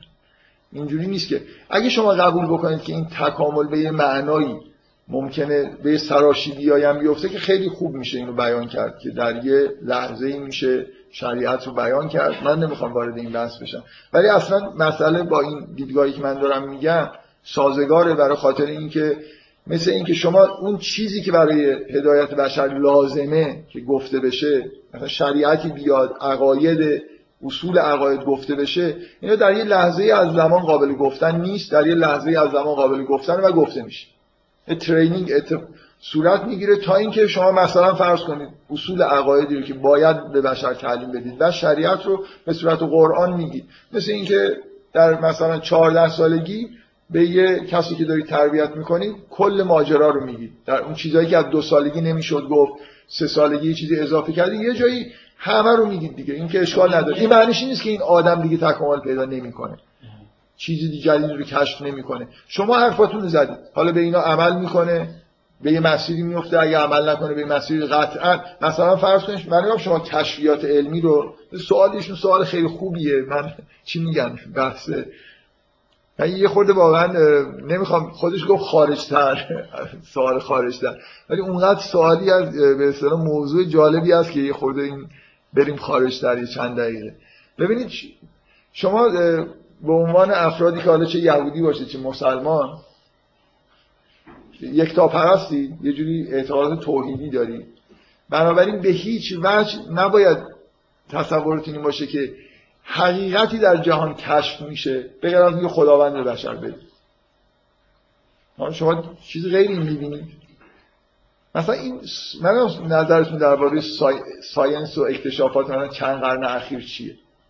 یه آدم موحد اینا رو شیطان به انسان الهام کرده یا خداوند مثلا حقایق علمی رو به انسان الهام می‌کنه. من انواع و اقسام مثلا موجودات رو دارم می‌شناسم. تئوری های فیزیک اینا رو بذارید تئوری ها رو بذارید کنار. من یه عالمه فکت دارم کشف می‌کنم چیزایی رو میگم خداوند داره به بشر نشون میده دیگه. خداوند که بعد از اینکه شریعت رو نازل کرد و اعتقادات رو گفت بیکار ننشسته که آدمایی هستن حالا ممکنه موحد باشن فرهنگ بشر در حال تکامل و این کسی این کارو نمی‌کنه به غیر از خداوند. ولی اون آموزش های عملی و تئوری لازم یه جایی می‌تونه ختم بشه.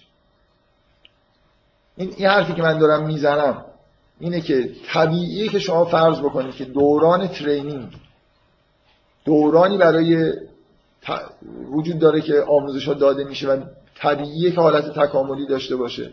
و کاملا به نظر می‌رسه که طبیعیه که یه جایی آموزش ها وقتی قابل بیان هستن برای بشر بیان بشن. این معنیش این نیست که خداوند دیگه هیچ چیزی به بشر یاد نمیده. ولی آموزش ها دیگه لازم لازم نیست که یه پیامبری بفرسته و اینا آموزش یه موقع مثلا اون نوع الهامات از اول بشر هم وجود داشته. وجود داشته مثلا به حابیل یاد دادن که چجوری درس مثلا برادر بعد مثلا من می‌خوام بگم دو تا شأن مختلفه. یعنی خداوند یک شأنی داره که به طور کلی الهاماتی می‌کنه به بشر و هدایت می‌کنه مثلا شأن ربوبیتشه. یه شأنی هم داره شأن وحی و پیامبری و شریعت نازل کردنشه آره. می‌خوام بگم که من حالا کاری ندارم. این تم مثالی که شما استعاره که دارید میگید و دارید توضیحش میدین حرفم اینه که به یه فرض مهم دیگه هم استواره. این فقط اون نیستش که بشر در حال تکامله. این هم هستش که این تکامل کران بالایی داره. یعنی شما دارید میگید که استا من اصلا کار ندارم. می‌خوام یه اندازه کافی باید استدلالات قابل دفاعی داشته باشین که بگید یک فرایند در حال تکاملیه که من شریعتش مثلا تا 18 سالگیش کافیه. مثلا یه یه چیزی یه بازه وجود داره که تو این بازه اینقدر چیز به آدمو بگی برای هدایتشون بسته بنابراین اون شأن خدا دیگه اون وقت ترتیب میشه با ختم نبوت حالا یا میاد پایین نمی‌دونم یه اکسترموم داره. قبلا در مورد اینکه به یه حالت ماکسیموم می‌رسه و میاد پایین صحبت کردم. فکر کنم تو جلسات بین دوم تا بیست دوم. گفتید لازمه نه. اونجا من دقیقا یادم. گفتید لازمه که یه کرانه مثلا پایینی وجود داشته باشه. از طرفی گفتید لازمه که یه کرانه بالایی مثلا من خورده در این مورد توضیح بدم که اتفاق واقعی که افتاده. یه, یه مسئله مهمی که تو همون جلسات من در موردش بحث کردم مسئله زبانه دیگه. اصلا وقتی که چند تا کلمه بیشتر وجود نداره یعنی دورانی بر بشر گذشته که یه چند تا واژه بیشتر وجود نداشته گرامری هم وجود نداشته. خب کتاب قرآن مثلا اگه قراره که نهایت آموزش های انبیا مثلا رسیدن به یه شریعت یه چیزی یه کتابی مثل قرآن باشه که حقایق و شریعت رو بیان می‌کنه که واضحه که از اول که نمیشه این کاری کرد. نکته اینه که زبان به یه ماکسیموم می‌رسه از نظر واقع نمایی و بعد واقع نماییش نزول می‌کنه. چرا؟ در خاطر اینکه زبان در واقع چیکار داره می‌کنه؟ حقایقی در عالم هست که زبان این حقایق رو قرار بیان من قرار برای چیزهایی که در دنیا هست واژه بذارم. همونطوری که از واژه تکلم تو زبان عربی ریشه شناسی بکنید برمیاد تکلم به معنای پاره پاره کردن. اصولا حداقل واژگان کاری که انجام میدن اینه که انگار جهان رو افراز می‌کنن. من در همون جلسات دو تا 22 خیلی از این حرفا زدم. نه ببخشید تو جلسات مربوط به داستان آفرینش در مورد شعن زبان و اسما و این حرفا که داشتیم بحث می‌کردیم. یادم نیست اینا بین چند تا چند هست. کل اون ماجرای داستان آفرینش. بنابراین اتفاقی که واقعا تو تاریخ بشر افتاده اینه. اول با کمبود واژه مواجه هستیم. و الان با زیاد بودن این پارتیشن ها یعنی مثلا یه حقیقتی وجود داره من خود این حقیقت ممکنه هزار تا پارتیشن کرده باشم و یه جوری پیچیدگی های زبانی زائد به وجود اومده.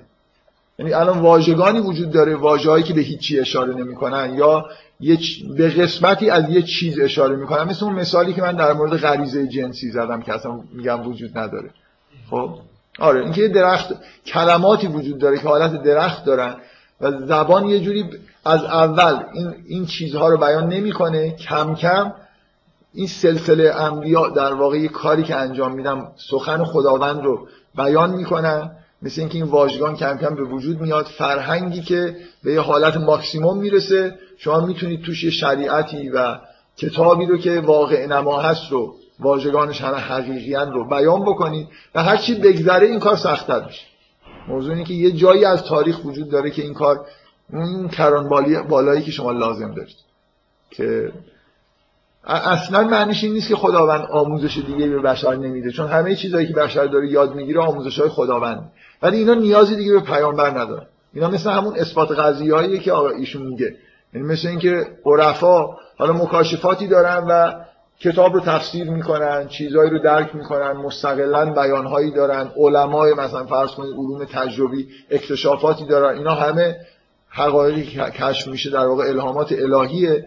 ولی به نوعی در واقع اون در اون لحظه ماکسیموم یه کتاب و یه حقایقی به بهترین وجه ممکن بیان شد.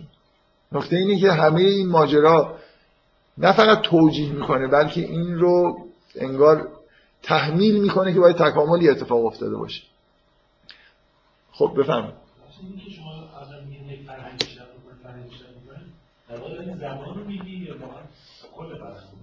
فرهنگ زبان و زبان. نرم افزار. نرم افزار رو دارن پیشرفت می‌کنن. به یه معنایی مثلا شاید بشر از 1400 پیش تا حالا شما میگی که زمان مثلا 1400 سال پیش ماکسیموم رسیده. حالا مثلا میگه ولی مثلا تجربیات تاریخی مثلا ما مثل آدمی که از 18 سالگی به 40 سالگی رسیده همچنان باید بهش خوراکی جدید مثلا معنوی داد. قشنگ تو این 1400 سال اخیر از نظر زبان نه. ولی از نظر مثلا در واقع آگاهی تاریخی به این مرحله رسیده که شاید بازم پیامبر می‌خواد. نمی‌دونم چی یعنی مثلا اتفاقی که مثلا تو رنسانس افتاد مثلا اینجور استفاده که فرزن کلیسا از مسیحیت کرد. می‌دونم همه اینا. خب. مثلا اگه شما فرهنگ فقط به معنی زبان بگیرید الان هر تو موجهه خود زود نیست هفته دقیقه چرا؟ هست این چیزی بهش میگی فرهنگ فقط به معنی زبان بگیرید. هر این موجهه بگی زبان مثلا زمان حضرت محمد ماکسیموم بود. نه ببینید نکته اینه که این هزار شخصیت خیلی آره. یه یه در واقع یه مدل اینه که همینجور سلسله انبیا ادامه پیدا بود خب؟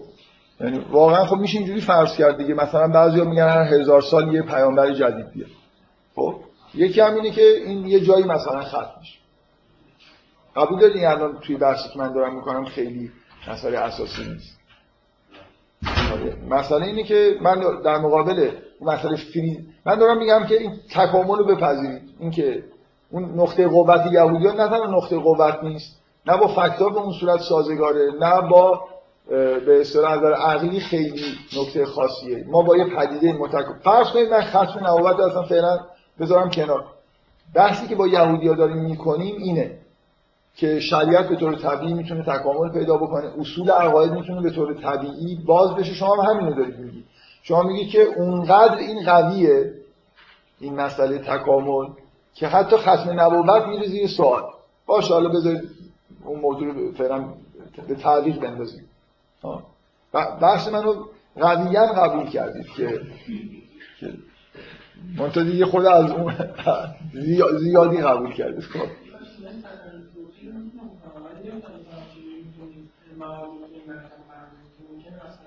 یه حالتی بوده که موحد بودن ولی مواد خیلی سوال هم درستش بعد نمی‌دونم خیلی مواد خیلی عجیبه آره بذارید فرض کنید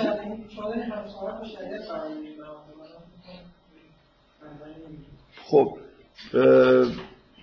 چیزی که به نظر میاد اینه که اعتقاد به معاد به معنای مردن و دوباره زنده شدن خیلی سختتر از اعتقاد به توحید برای بشر بود اعتراضایی که به پیامبر اسلام تو قرآن ثبت شده بیشتر اینه اصلا باورپذیر نیست. چطور ممکنه ما بمیریم و خاک بشیم و دوباره مثلا این انسانی که هست ظهور بکنیم؟ خیلی چیز باور ناپذیری و برای انسانی که ذهن ساده ای داره خب ممکنه اصلا این فشار آوردن بهش که همین چیزی رو بپذیره صلاح نباشه.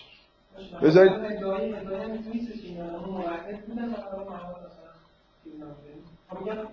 نه ببینید ببینید حرف من این نیست که حرف من این نیست که شما معاد رو کسی انکار کرده باشه. جزء آموزش های اصلی دین از ابتدا معاد بوده یا نبوده؟ آره. خب به نظر میاد که نبود بذارید من از غر... دارم مدل قرآنی رو بیان می‌کنم و سعی می‌کنم بگم. جلسه آینده قرار در مورد سوره اسراء صحبت بکنیم. خب بذارید من یه خود یه چیزش لو اصلش لو بدم. سوره اسراء همینو داره میگه. اون چیزی که در تورات به بنی اسرائیل گفته شد چیزی در مورد آخرت نبود. اگه قرآن کسی داره بده من یه خورده سوره اسراء براتون بخونم حالا بعد نیست برای جلسه آیندهم با یه پیش زمینه یه چیزایی رو ببینید خب شما در ابتدای سوره اسراء می‌بینید که همین گفته میشه. که بعد از اون آیه اول اینکه خداوند در حال موسی رو فرستاد و کتابی داد و بنی اسرائیل رو می‌خواست هدایت بکنه. ببینید چه چیزی به بنی اسرائیل و غزا نایلا بنی اسرائیل. برای به بنی اسرائیل چه وعده هایی داده شد؟ وعده همه یه جوری زمینی هن. تاریخ دارن از معاد ببینید از این کلمه وعد الاخره چه می‌فهمید دو تا, دو تا چیز هست. دو تا تحول تاریخیه که اینا مثل مثل اون تحول تاریخی آخرشون یه جوری آخر و زمان ایناست. یه چی, یه چی میگن به اصطلاح تاریخ مصرف واقعی توی زمان داره. اون اتفاق اون چیزی که به بنی اسرائیل داره گفته میشه در مورد آینده اتفاق خیلی ملموسیه. شما یه همچین کارهایی می‌کنید یه همچین بلایی سرتون میاد. خب؟ بلافاصله بعد از اینکه این تموم میشه مخصوصا من تاکیدم اینه این واژه وعد الاخره اونا. ما یه آخرت دیگه ای بهمون داره آموزش داده میشه. آخرت کل بشر. نه آخرت مثلا بنی اسرائیل پایان کار بنی اسرائیل. بلافاصله بعد از این مقدمه گفته میشه که ان هذا القرآن این قرآن یهدی للتی هی اقوم. به یه چیز قویتری با قوامتری داره هدایت می‌کنه. چیه؟ و یبشر المؤمنین الذین یعملون الصالحات ان لهم اجرا کبیرا. اینکه مؤمنین رو داره بشارت میده که اجر کبیری براشون هست نه توی این دنیا توی دنیای دیگه. و ان الذین لا یؤمنون بالآخره اعتدنا لهم عذابا علیم. که اصلا یه جهان دیگه هست که مثلا شما وارد اون میشید. و شروع می‌کنه اون آموزش قرآنی رو بیان کردن. خب؟ یه خودی که جلوتر میری حرف از اینه که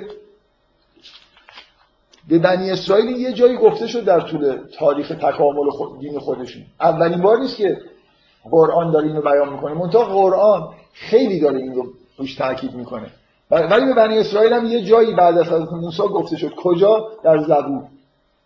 یه جایی توی این سوره اشاره به این میشه که ولقد فضلنا بعض النبیین علی بعض و آتینا داوود زبور چرا به این زبور داره اشاره میشه؟ یعنی اینکه شما اگه قرآن رو خونده باشی می‌دونید که زبور اون جاییه که قرآن داره میگه که در زبور در زمان داوود در زبوره که کتبنا ان الارض یرثها عبادی از صالحون. اینکه زمین میراث صالحین میشه ما در زبور نوشتیم نه در تورات. این چیزیه که به نظر من قرآن با سراحت توی سوره اسراء اصلا این شأن نزول این که سوره اسراء رو قرار شد بخونید با همراه با یهودیت اینه. این خیلی نکته مهمیه که قرآن به نظر میاد با تأکید داره روش حرف می‌زنه که تورات اساسا وعده های زمینی وعده سرزمین بهشتگونه ای که به قول خود اسفار خمسه شیر و اصل توش. ببینید شما توصیفات تورات در مورد فلسطین روش احساس نمی‌کنید خیلی شبیه بهشته به معنای قرآنیش.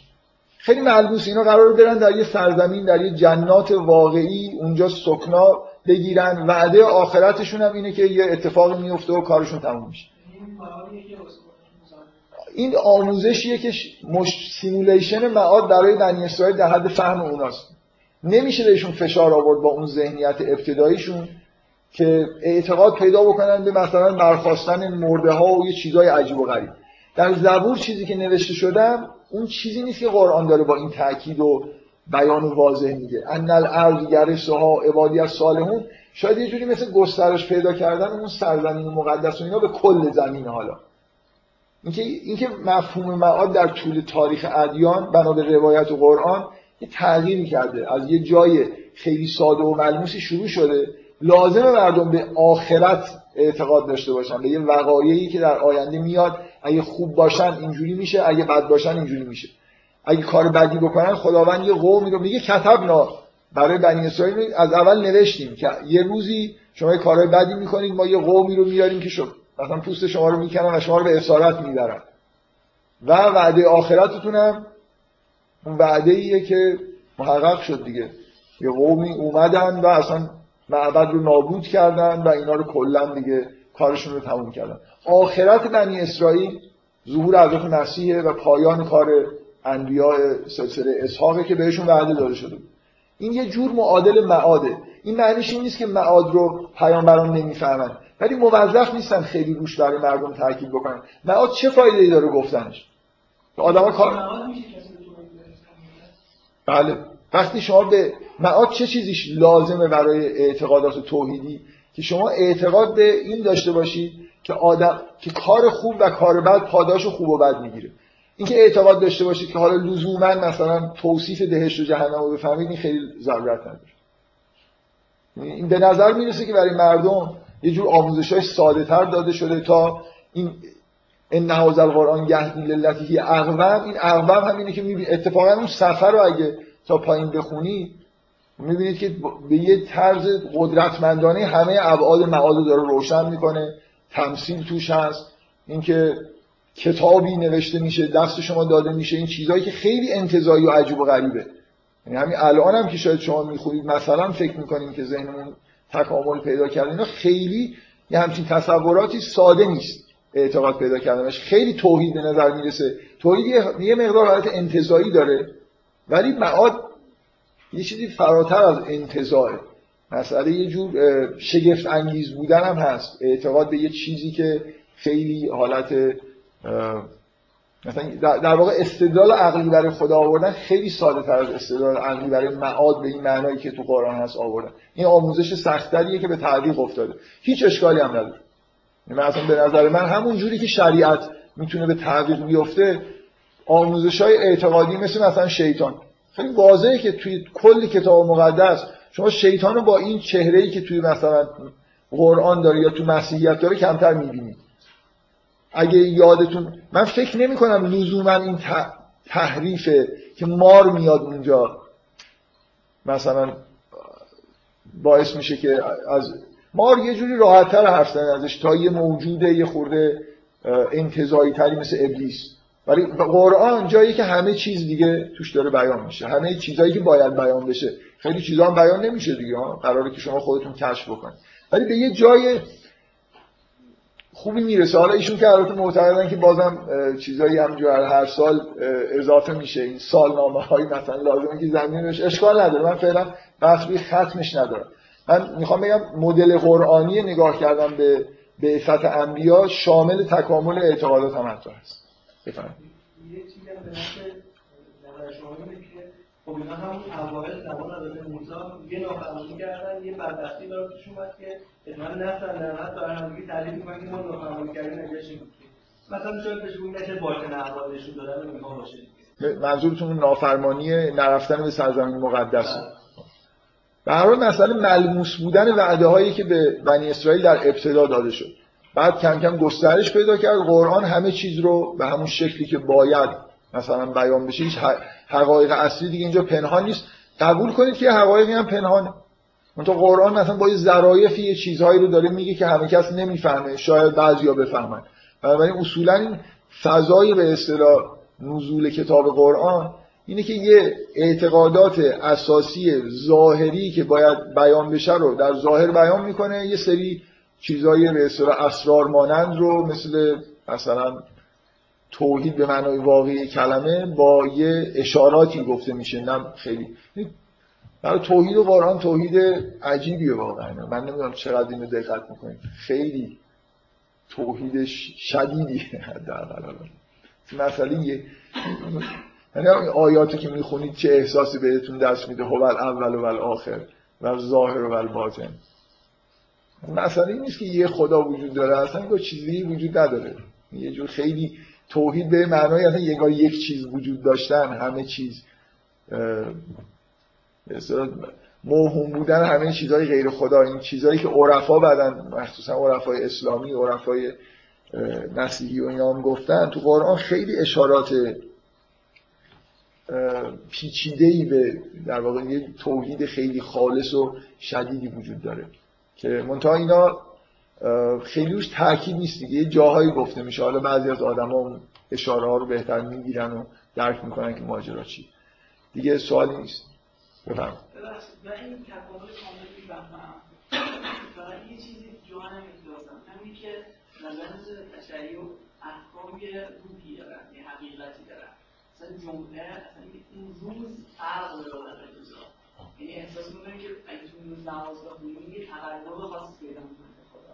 اگه گوشت مثلا حلال نخوری یک تاثیر وضعی می‌تونه می‌ذاره که مستقل از چیزهای دیگه است. تو چیزی ممکنه این عوض بشه؟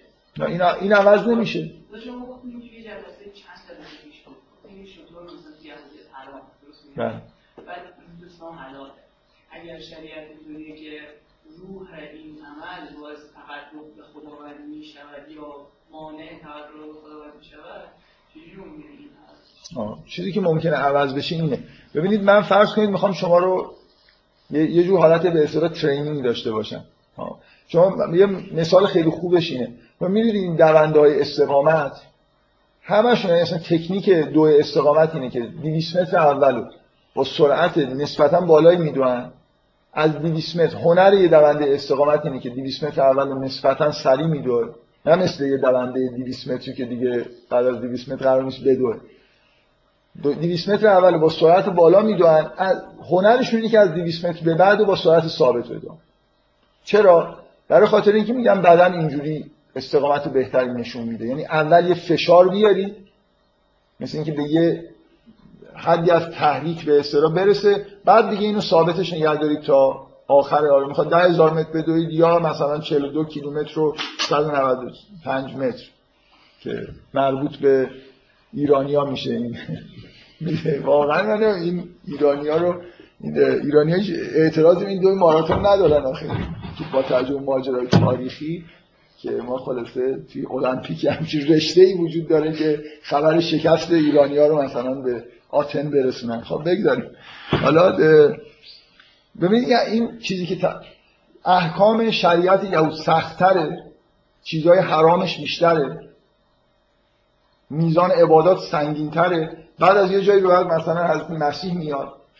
و ببینید گرایش ذهن عقب افتاده اولیه بشر به شرک بیشتر.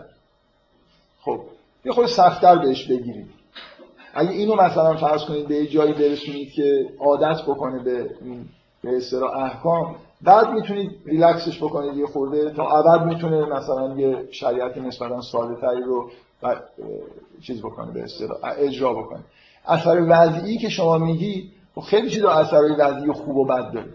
مشروب خوردن اثر وضعی بد داره. ولی حالا ضرورتا خب, خب همین الان توی حلال های ما حلالهایی هست که اثر وضعی بد داره. و تو حرامای اثر چیزهایی هست که اثرهای وضعی خوبم داره. اینقدر چیز به اصطلاح قاطعی نیست که شما بگید که یه سری مثلا فرض کنید خوردنی ها خوردنی های با اثر وضعی بد داریم بعد یه سری هم اثر وضعی خوب دارن. همه خوردنی ها آثار وضعی بد دارن. چون گوشت قرمز الان خیلی حرف از این است که آثار وضعی بد داره. خب؟ ولی خب آثار وضعی خوبم داره دیگه حلال هم هست.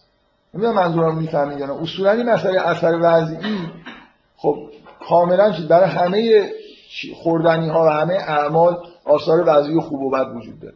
بنابراین خیلی چیز قاطعی نیست که من بگم که این شریعت چطور این تا حالا اثر وضعی بد داشت. حالا رفت توی اونایی که اثر وضعی خوب دارن. شما اتفاقا حرمت شراب تو قرآن نگاه کنید. با چه لحنی تحریم شده. قمار و شراب میگه که منافعی برای مردم دارن. ولی اسم هما مثلا اکبر من نفع ما. دقیقا اینه که اینجوری ممکن هم بود حالا قمار و شراب حلال باشن. خیلی این شکلی نیست که شما بگید که مجموعه چیزایی که حلالن دقیقا اینا از روز اول تاریخ هم مشخص بوده. اصلا این شکلی نیست. قرار شریعت به یه معنایی یه محدودیت هایی بذاره. اون شجره ممنوعه رو یه خطی دوری یه چیزایی بکشیم که اونا رو نباید انجام بدیم اصلا هیچ حکم شریعت بی‌معنا نیست. قراردادی نیست. همینجوری یه درخت انتخاب نمیشه که ممنوعه باشه. یه درختی که آثار وضعی نسبتا بدتری داره ممنوعه تر و این حرفا. ولی اینجوری هم نیست که اصلا یه درختایی بدن یه درختای خوبه جمعه و شنبه و یک شنبه شما یه روزی یعنی الان همین از فلاسفه و علمای اسلام بپرسید میگن که اصولا قداست زمانها به کارهایی که اونجا انجام میشه. یعنی مثلا فرض کنید حتی در مورد شب قدر.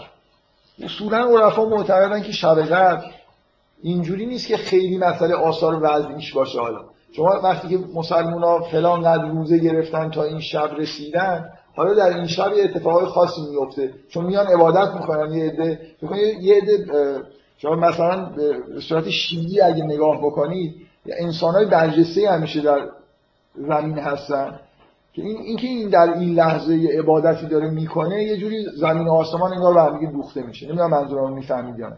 اتفاقایی که میفته یه مقدار جب... به رفتارهای بله.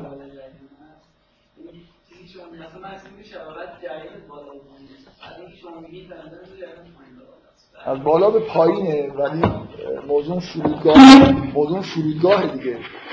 ملائکه کجا کجا بیان مردم همه خواب باشن ملائکه کجا میان؟ چیز کره زمین محبت ملائکه نیست. مثلا قلب مؤمنین محبت ملائکه است. فکر می‌کنم اصولا اینجوری نگاه می‌کنن دیگه اینجوری خیلی مسئله جغرافیایی و این حرفا نیست. مسئله انسان ها هستن که یه کاری دارن عبادت دارن می‌کنن. شنبه یهودی ها مقدسه. یهودی ها در روز شنبه دارن عبادت می‌کنن. بنابراین کره زمین و قلب مؤمنین یهودی محل رفت آمد ملائکه میشه. یک شنبه مسیحی ها میرن در کلیسا آواز می‌خونن و ملائکه مثلا نازل میشن. جمعه مسلمان ها میخوابن. ملائکه نازل نمیشن شیعیان میخوابن مثلا صبح جمعه استراحت می‌کنن ملائکه نازل نمیشن. ببخشید من در مورد جمعه خورده این اضافه شده به اون حرفایی که من در مورد نمازهای پنجگانه گاهگداری شما رو اذیت می‌کنم جمعه هم کم کم کم اینا دارن اضافه میشن. هرچی که جلوتر میریم یه سری حساسیت هایی که من دارم بیشتر بروز می‌کنه. ایشون قانع شد که متحش اینجا بمونیم. بله. قانع شد. بسیار خب این این جواب در واقع اون چیزیه که یهودی‌ها شاید به عنوان نقطه قوت می‌گیرن نکته اصلی نکته اول اینه که فکتای خود یهودی‌ها مثل وجود شریعت برای حضرت نوح که غیر از شریعت برای شریعتی که ابراهیم و موسی داشتن این با دیدگاه خود یهودی‌ها سازگار نیست. اگه تکامل رو نپذیرن. یک بار شریعت در طول تاریخ نازل نشده که بخوایم اینجوری نگاه کنیم بگیم که کلام خدا تغییر ببینید اشکال فلسفی اشکال درستی نیست. کلام خدا نیست که خدا نیست که تغییر می‌کنه. این موضوع شنونده هستن که دارن تغییر می‌کنن. مثل اینی که من بیام با این بچه صحبت بکنم یه چیزایی میگم همون حرفی که می‌خوام بزنم مثلا در قالب داستان و یه خورده یه چیزایشو میگم یه چیزایی نمیگم در حد فهمش. با یه آدم دانشمند صحبت می‌کنم چیز دیگه میگم. تغییر در من اتفاق نیفتاده. مخاطب تغییر کرده. بنابراین هیچ اشکال فلسفی به این ایراد که مثلا چطور ممکنه کلام خدا تغییر بکنه نیست. بنابراین هم فکتای تاریخی نشون میدن که تکامل اتفاق افتاده. هم در شریعت هم به نظر می‌رسه در اصول اعتقادات حتی. نحوه بیان اصول اعتقادات حداقل. و هم از طرف دیگه به نظر می‌رسه که این نه تنها با به طور اصولی و عقلی سازگاره بلکه از چیزایی که ما می‌دونیم نتیجه میشه که انتظار داریم که یه حالت به اصطلاح سلسله امریا یه چیز داشته باشن حالت به اصطلاح تکاملی داشته باشن. بفرمایید. درک این تغییرات بذاره سخته. یعنی شما راحت نمی‌تونید بگید. اگه یه چیز سازگار وجود داشته باشه می‌تونه با تکامل توجیهش بکنه. ولی اگه دو تا چیز ناسازگار وجود داشته باشن یه سختی که آدم بگه حالا چون بزرگ شد مثلا یه چیزی حرام شد یه چیزی حلال شد. چرا؟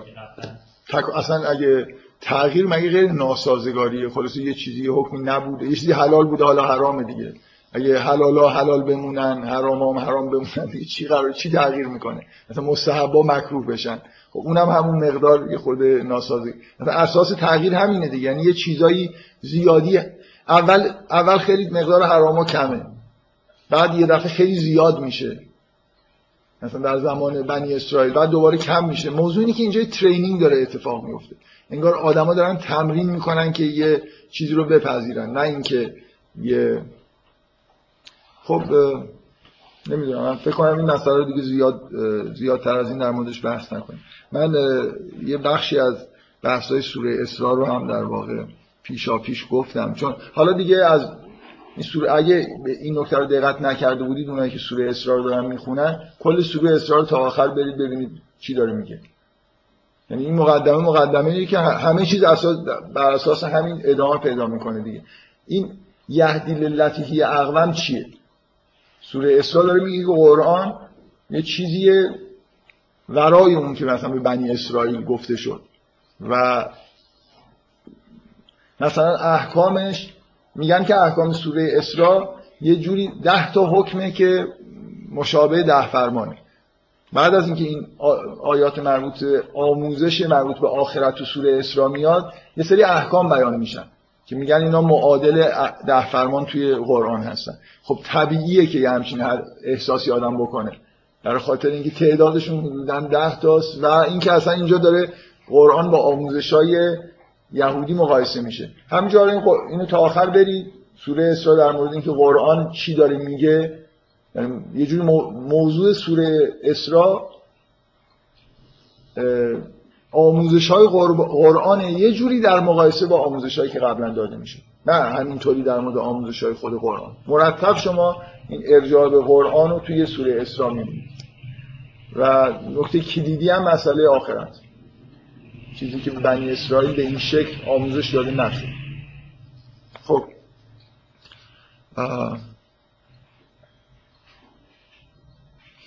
بذارید من یه بحث دیگه باز بکنم که اساس اختلاف عمده یعنی واضح ترین اختلاف بین مسلمان ها و مسیحی و یهودی ها سر اینی که این حضرت مسیحی که پیشوای مسیحیت مسیح بوده یا نه. در, در واقع اصلا مشکل یهودی چیه؟ از نظر قرآن. که مسیح رو نپذیرفتن. عهد چرا عهد رو شکستن؟ برای خاطر اینکه بزرگترین پیام مگه عهد شامل این بود که پیامبرانی که میان رو شناسایی کنن و بپذیرن؟ حضرت مسیح که بزرگتر از حتی حضرت موسی به نظر میاد بود اومد و یهودی ها نپذیرفتن. و بنابراین عهد کلا از بین رفت. این, دیدگاهی که قرآن در مورد یهودیت بیان می‌کنه دیگه. بفرمایید. مشابه یعنی نپذیرفتن پیامبران اتفاق افتاده و یعنی عهد به طور مداوم نقض می شده مجازات می شدن ولی واقعا به نظر میاد که عهد اون وعده آخرت وقتی فرا می‌رسه که مسیح یهودی منتظر چی بودن و هستن؟ منتظر مسیح بودن دیگه. درسته پیامبران دیگه هم می‌دونستن که حالا قراره یه پیامبران کوچیک‌تری بیان. اساس وعده یهودی ها از ظهور پیامبر اینه که یه منجی بزرگی به اسم مسیح میاد. موضوع اینه که این اومده و یهودی ها نپذیرفتن و هنوز هم نمیپذیرن. دقت می‌کنید؟ در, در واقع قرآن تایید می‌کنه که همونطوری که مسیحی ها ادعا می‌کنن همون مسیحی که مسیحی ها بهش معتقد هستن همون مسیح موعودی بود که یهودی ها منتظرش بودن. و چون این در واقع پذیرفته نشده توسط یهودی ها کار یهودیت به نوعی تموم شده و عهد شکسته شده. حالا شما یه خورده ببینید. من واقعا دارم می‌خواد یه یهودی اینجا باشه. حالا می‌دونم همتون تو دلتون حال خود یهودی هستید واقعا من دارم می‌خواد یه یهودی بپرسم. یهودی نباید توضیح بدن که چی شد که معبد تخریب شد. چی شد که اینا آواره شدن. مگه, مگه ببینید تورات چی, چی آموزش میده؟ کتاب مقدس. که اون ماجرای تخریب معبد در بار اول و تبعید بابلی وقتی پیش اومد که اینا گناه کرده بودن. من الان وقتی نگاه می‌کنم به تاریخ یهودیت که نقطه اوج به اصطلاح نقطه عطف تاریخ یهودیت تخریب معبد در سال هفتاد میلادی توسط رومی ها و آوارگی مطلق یهودی و اخراجشون از سرزمین فلسطین و جانشین شدن مسیحی ها و مثلا مسلمان ها به تدریج در طول تاریخ تو اون سرزمینه. یهودی ها نباید معتقد باشن که یه گناه بزرگی مرتکب شدن که این بلا سرشون اومده. گناه بزرگی چیه؟ خب من نگاه می‌کنم مسیحی ها و ما نگاه می‌کنیم خیلی واضحه دیگه. همون سالی که این اتفاق افتاد چه سال قبلش یه پیامبر بزرگی بود که اینا قصد کشتنشو کردن و خیلی ها بهش معتقد شدن خیلی هم نشدن. برای من به عنوان مسلمان بدیهیه که آره خب معلومه. اصلا انتظار من اینه که وقتی که مسیح اومد و اینو نپذیرفتن کارشون تموم بشه. به آخر کار خودشون برسن. من نمی... دوست دارم از این یهودی بپرسم که شما چه گناهی فکر می‌کنید کردید که در سال 70 میلادی این اتفاق براتون افتاد؟ ولی گناه بارز و آشکاری کرده باشن دیگه که این بزرگترین بلای تاریخ اون دفعه چند صد سال طول کشید که اینا برگشتن. الان چند هزار سال طول کشیده هنوز هم برگشتی در کار نبود. حالا البته این بعد از جنگ جهانی دوم که برگشتن. اینو بذارید کنار. فکر از یهودی حالا نمی‌خوام وارد بحث هولوکاست بشیم. فکر کنید اوایل قرن بیستم از این یهودی بپرسید که آقا این ماجرای 70 میلادی چیه؟ سال 60 میلادی شما کاری کردید سال 20 میلادی کاری کردید یه کاری کردید دیگه خلاصه یه اتفاق افتاده. پیغمبری اومد نپذیرفتیدش. یک تا پرستیتون که زیر سوال نرفتید باید اتفاق مهمی افتاده باشه. کتاب مقدس اینجوری آموزش میده میگه تاریخ رو اینجوری نگاه کنید.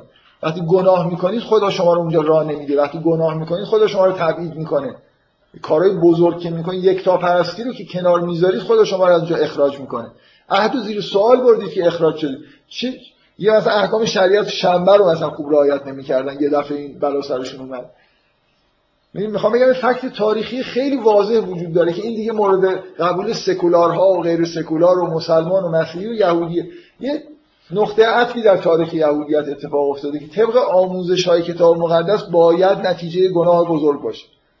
خب قرآن چی آموزش میده به ما؟ که اینا قصد کشتن مسیح رو کردن.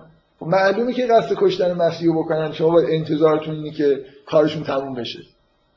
مسیحی هم همینو میگن و خیلی ما خیلی راحتیم با این واقعه تاریخی بلکه این ایمان ما رو قوی می‌کنه.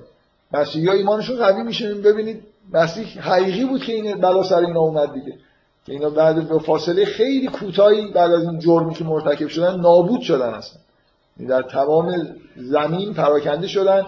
حالا هولوکاست رو اگه در این ماجرای تشکیل اسرائیل فعلا در نظر نگیری ماجرا حداقل 2000 سال طول کشیده. از زمان حدود 1900 سال طول کشیده. از سال 70 میلادی تا 1948 که دوباره برگشتن هنوز هم معبد البته بازسازی نکردن بنابراین ادامه داره دیگه. مسئله تخریب معبده نه صرف حضور اونا در اون سرزمین یا نه. می‌خوام بگم فکت تاریخی بزرگ هست که با مدل قرآن با حرف مسیحی ها خیلی سازگاره بلکه چیزی بیشتر از سازگار بودن.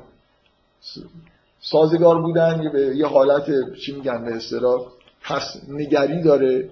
من یه چیزی رو بعد از اینکه می‌بینم توجیهش می‌کنم. یکی اینکه اصلا مدل من به من قدرت پیشگویی میده. یعنی اگه من سال اگه یه کسی قرآن رو مثلا خونده بود ببخشید حالا نگم قرآن تورات رو مثلا خونده بود و اعتقاد داشت و می‌فهمید که این مسیح پیغمبر خداست و این اتفاق افتاده در سال مثلا سی میلادی قطعا منتظر بود که بلای بزرگی برای یهودی نازل بشه که شد. اینا همه کشته شدن به صلیب کشیده شدن تبعید شدن معبدشون به طور کامل تخریب شد. بلایی که هیچ وقت تو تاریخشون اتفاق نیفتاد. بنابراین فکت تاریخی تخریب معبد تو سال هفتاد میلادی به شدت با این مسیح بودن مسیح که قرآن داره تایید می‌کنه سازگار. چه چیز دیگه ای وجود داره که ما رو در واقع همه نقطه ضعف یهودی از ما اینه دیگه. نمی‌خوام بپذیرن که مسیح ظهور کرده. هنوزم منتظر ظهور مسیح هستن. شما الان در دنیای ف... ببینید بذارید من بحث اینجا نگه داریم. در اون سوره اسراء بحث بکنیم بذارید یه جلسه دیگه ای الان پنج دقیقه وقت دارم تا ساعت هشت. فکر می‌کنم حیفه که دست نیمه کارو بمونیم. همینجا در مورد مسیح و این کارا ظهور کرده و نکرده که یهودی‌ها چجوری نگاه می‌کنن و چه تناقضایی در درون در واقع اعتقاد خودشون هست حالا جلسه بعد رو ادامه